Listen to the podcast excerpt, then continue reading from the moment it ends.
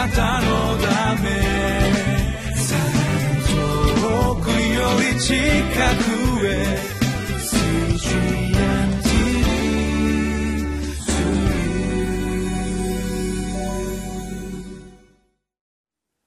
皆さんこんにちは。リビングライフの時間になりました。今日は自分のための威厳、教会のための予言という題でご一緒に御言葉を学びます。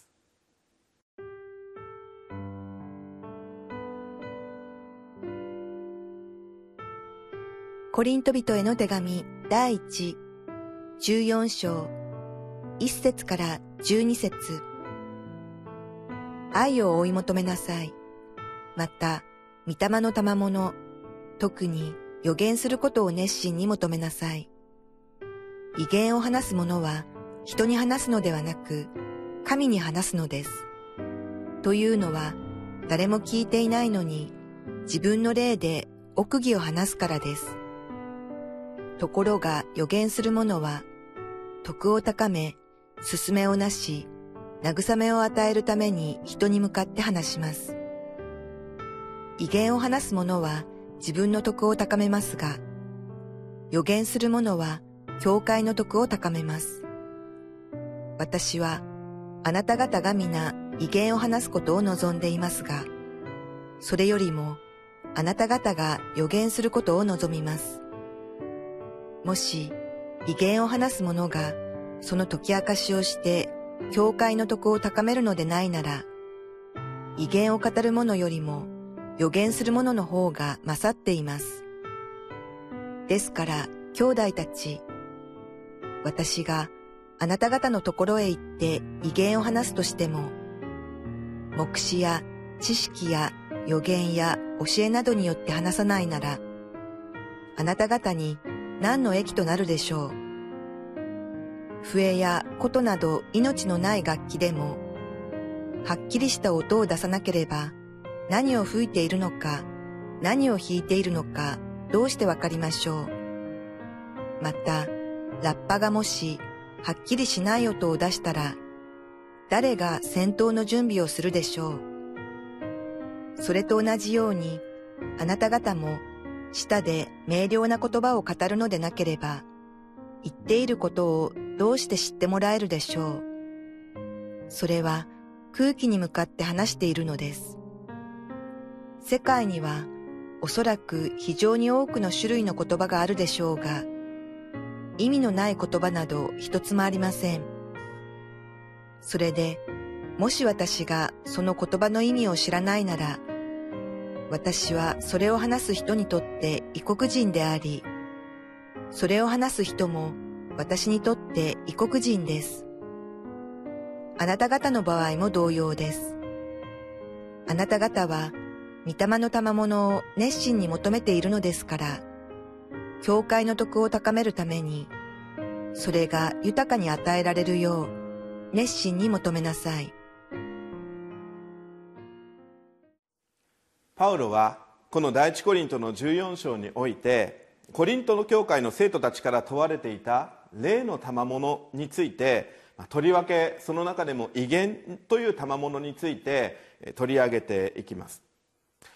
実はこの威厳という霊の賜物については、今日の教会でも統一した見解が持たれているわけではありません。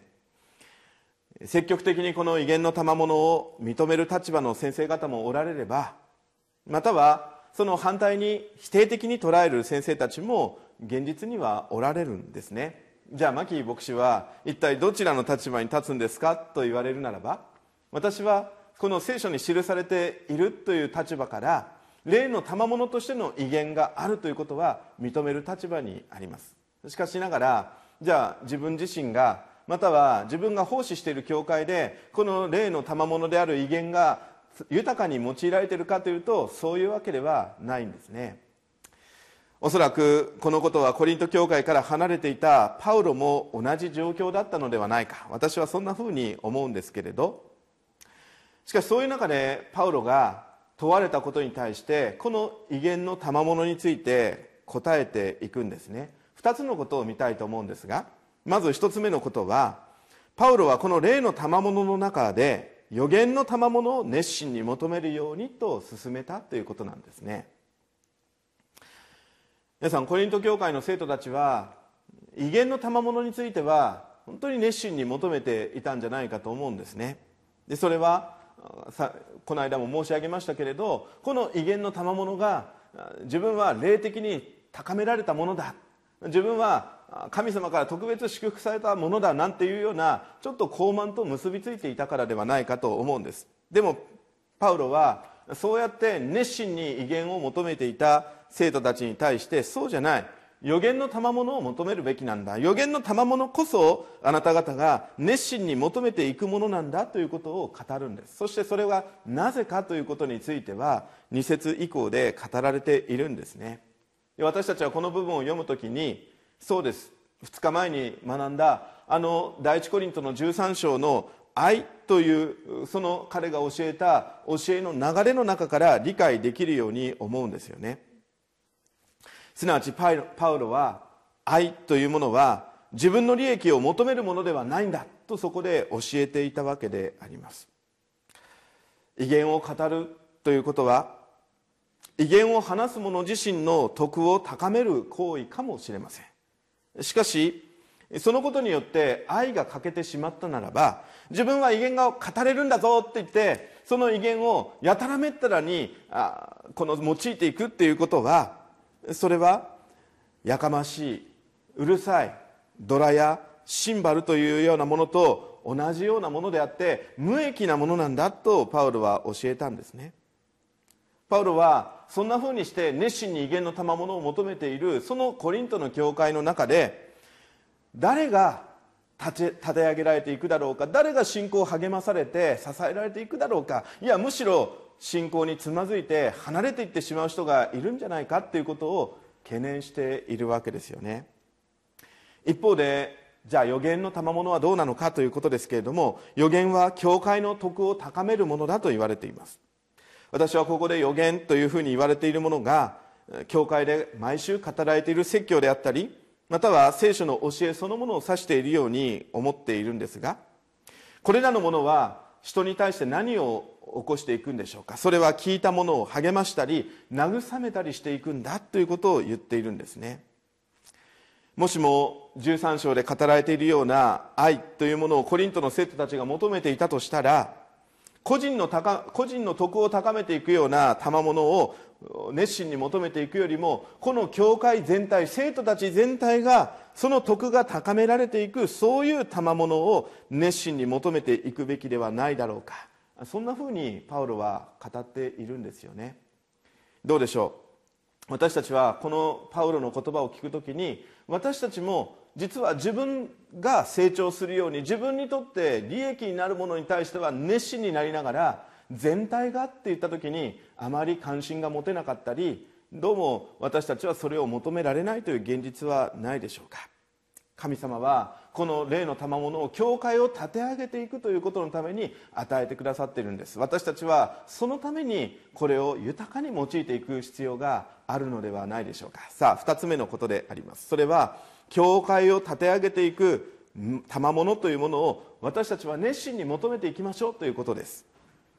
異言の賜物も霊の賜物の一つとして挙げられているわけですから、私は素晴らしい賜物なんだろうと理解しています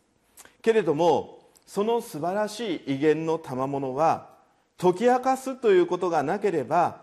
本人に対してもそうですし、周りにいる人たちに対しても何を語っているのかわからないということが現実なんですよね。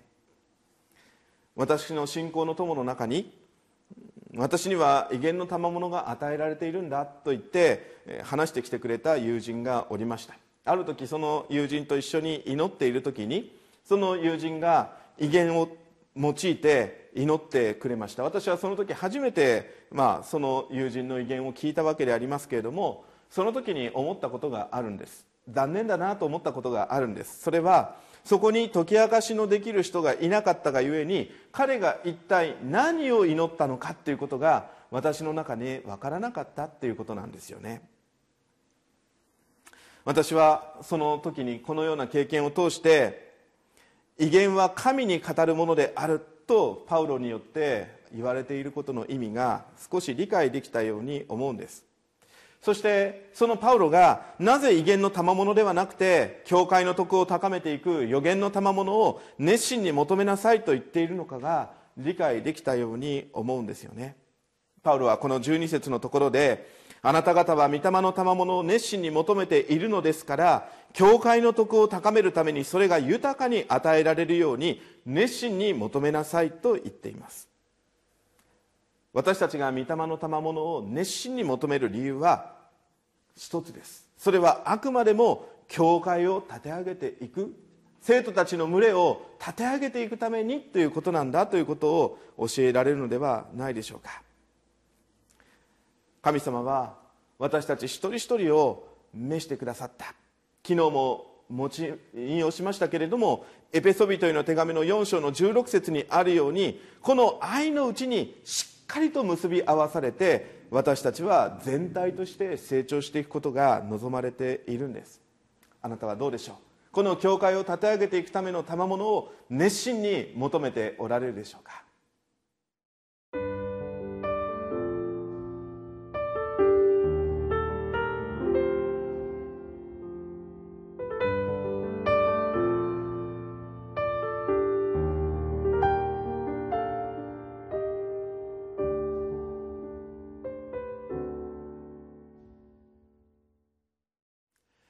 あなたはご自分に与えられているこの霊の賜物というものが何であるかということをまず理解しておられるでしょうか。そしてまたその与えられている賜物がこれだと分かった時に、それを一体何のために用いられるでしょうか。